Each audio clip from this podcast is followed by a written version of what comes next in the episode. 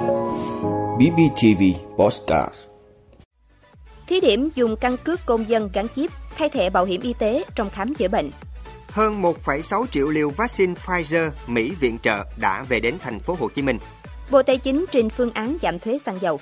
Thiếu hụt lao động nước ngoài tại Nhật Bản. 2.100 tỷ đô la Mỹ bốc hơi do nắng nóng hàng năm.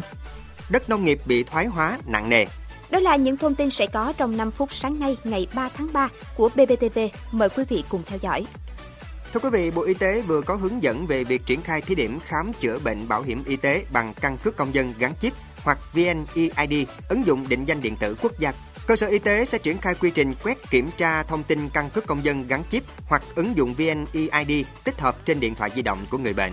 Nếu đã có thông tin hợp lệ, bảo hiểm y tế thì tiếp đón người bệnh theo quy trình khám chữa bệnh bảo hiểm y tế hiện hành. Với người bệnh không có căn cước công dân gắn chip, không sử dụng ứng dụng VNeID thì vẫn sử dụng thẻ bảo hiểm y tế cùng giấy tờ tùy thân có ảnh để khám chữa bệnh như bình thường. Thưa quý vị, Đại sứ quán Mỹ tại Việt Nam vừa cho biết, lô vaccine Pfizer-BioNTech gồm 1 triệu 661.400 liều đã được chuyển giao cho Việt Nam và đến thành phố Hồ Chí Minh. Tổng số vaccine mà Mỹ hỗ trợ Việt Nam hiện đã hơn 26 triệu liều các loại. Ngoài nguồn hỗ trợ từ các nước, Việt Nam cũng ký kết hợp đồng với các hãng dược, trong đó có Pfizer, để đảm bảo đủ nguồn vaccine cho chiến dịch tiêm chủng. Ngày 15 tháng 2, Thủ tướng Phạm Minh Chính đã điện đàm với ông Albert Bola, Chủ tịch kiêm Giám đốc điều hành tập đoàn Pfizer. Thủ tướng đề nghị Pfizer sớm giao toàn bộ 22 triệu liều vaccine COVID-19 cho trẻ từ 5 tuổi đến dưới 12 tuổi tại Việt Nam, chậm nhất là vào tháng 5 năm 2022. Thưa quý vị, trước tình trạng giá xăng dầu tiếp tục tăng tạo áp lực lớn đến giá cả hàng hóa trên thị trường, trong bối cảnh người dân đang gặp nhiều khó khăn do ảnh hưởng của dịch Covid-19, hiện giá xăng đã tiến sát mốc 27.000 đồng một lít, mức cao nhất từ trước đến nay. Bộ Tài chính đã trình Thủ tướng Chính phủ về phương án điều chỉnh chính sách thuế bảo vệ môi trường đối với xăng dầu. Theo các chuyên gia, thuế phí của mặt hàng xăng dầu nếu được điều chỉnh giảm sẽ giúp ổn định giá các mặt hàng này, kiểm soát lạm phát và duy trì phát triển kinh tế bền vững. Thưa quý vị, theo nghiên cứu của Cơ quan Hợp tác Quốc tế Nhật Bản, năm 2030, Nhật Bản có thể thiếu hụt 630.000 lao động nước ngoài. Phân tích của Cơ quan Nghiên cứu Dân số cho thấy đến năm 2050, dân số Nhật Bản sẽ giảm xuống còn 90 triệu người. Trong đó, số người trên 65 tuổi dự kiến chiếm khoảng 40% và số người dưới 15 tuổi chỉ chiếm khoảng hơn 8%. Chính vì vậy, nhu cầu tuyển dụng lao động nước ngoài để bù đắp thiếu hụt nhân công ở Nhật Bản đang ngày càng tăng. Nước này cũng liên tiếp đưa ra các chính sách ưu đại mới để thu hút nguồn lao động từ các nước, nhất là lao động chất lượng cao trong ngành sản xuất, chế tạo. Nhật Bản liên tục cải thiện chính sách dành cho thực tập sinh, chế độ kỹ năng đặc định để thu hút thêm lao động từ các nước. Theo đó thì các điều kiện đãi ngộ đang dần được nâng cao. Mục tiêu là biến Nhật Bản trở thành điểm đến lý tưởng cho lao động nước ngoài, đặc biệt là những lao động tay nghề cao.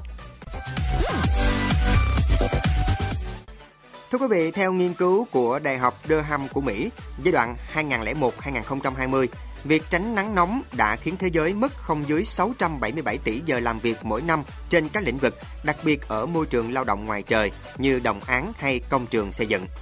Việc không thể lao động dưới trời nắng nóng ít nhiều đều có ảnh hưởng trực tiếp đến sự phát triển của các nước. Theo ước tính của nhóm nghiên cứu, khoảng 2.100 tỷ đô la Mỹ bốc hơi mỗi năm do nắng nóng khiến lao động phải nghỉ việc. Ở một số quốc gia nằm trong vùng nhiệt đới châu Phi, thiệt hại này chiếm đến hơn 10% GDP. Tổn thất ở các quốc gia khu vực Nam Á cũng rất đáng kể, với khoảng 5% GDP. Ở Việt Nam, Bangladesh hay Indonesia, các nhà khoa học cảnh báo đến năm 2100, những đợt nắng nóng và sốc nhiệt lặp đi lặp lại này sẽ khiến GDP toàn cầu tan chảy 4% mỗi năm. Thưa quý vị, theo báo cáo của Ủy ban Liên Chính phủ về biến đổi khí hậu, gần 1 phần 3 diện tích đất trồng trọt và chăn nuôi trên thế giới sẽ không còn thích hợp để sản xuất lương thực. Tình trạng mất mùa và gia súc chết vì nhiệt độ tăng cao chỉ là một vài trong số những thảm họa có thể xảy ra với hệ thống lương thực của thế giới vào năm 2050 khi trái đất ấm lên. Những kịch bản như vậy sẽ dẫn đến giá cả cao hơn và khiến thêm 80 triệu người có nguy cơ bị thiếu đói. Báo cáo của Liên Hợp Quốc đã xem xét một cách tổng thể nhiều hậu quả của biến đổi khí hậu, từ những thành phố không thể sống được cho đến các nền kinh tế đang thu hẹp. Trong đó, triển vọng về nguồn cung cấp lương thực trong tương lai là đặc biệt nghiêm trọng. Mưa lớn, nhiệt độ cao, chất lượng đất kém hơn, sự gia tăng của các loài gây hại như cao cao và giảm các loài thụ phấn hữu ích như ong sẽ khiến nguồn cung cấp ngũ cốc bị đình trệ. Năng suất ngô, gạo và lúa mì dự kiến sẽ giảm 10% đến 25% cho mỗi mức độ ấm lên. Vị đã luôn ủng hộ các chương trình của Đài Phát thanh truyền hình và báo Bình Phước. Nếu có nhu cầu đăng thông tin quảng cáo ra vặt, quý khách hàng vui lòng liên hệ phòng dịch vụ quảng cáo phát hành số điện thoại 02713 887065. BBTV vì bạn mỗi ngày.